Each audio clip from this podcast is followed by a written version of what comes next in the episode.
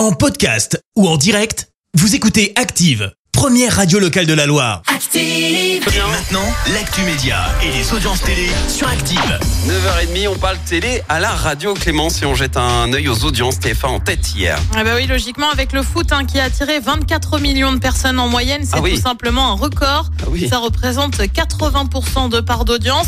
On note un pic à 29 millions de téléspectateurs. Ça, c'était pour la séance de tir au but. Oh. Euh, derrière, mais alors très très loin derrière, on retrouve France 3 avec Ah Inspecteur Barnaby. France 2 complète le podium avec le film L'Ascension. On connaît le nom de la nouvelle Miss France. Ah Oui, Indira Ampio, alias Miss Guadeloupe, a remporté l'élection ce week-end. hein. Elle a été couronnée dans la nuit de samedi à dimanche.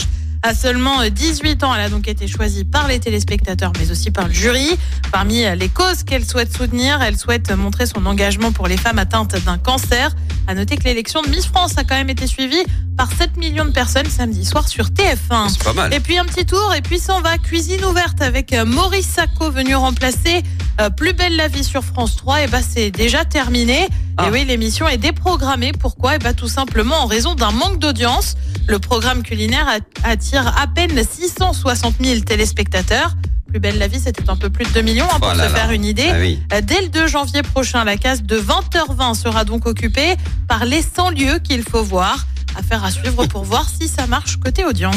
Je- J'en rigole parce que le truc, c'est que quand même, Plus belle la vie, c'était ancré dans. dans Et dans- ils l'ont arrêté à cause des audiences quand même. Et ils l'ont arrêté à cause des audiences, ça faisait un peu plus de 2 millions. Enfin, je veux dire, qui peut faire mieux? Ça va être compliqué hein, de trouver le bon programme. Et le programme ce soir, c'est quoi, Clémence? Eh ben, sur TF1, c'est le programme des vacances. Joséphine Ange Gardien. Ah. Sur France 2, c'est la série L'Art du crime. Sur France 3, le film Green Book sur les routes du Sud. Et puis sur M6, c'est Astérix, le domaine des dieux. C'est à partir de 21h10. Bon, Pour moi, ce sera Astérix. En tout cas, on verra ce que ça donne niveau audience demain matin. Merci Clémence. Merci, vous avez écouté Active Radio, la première radio locale de la Loire. Active.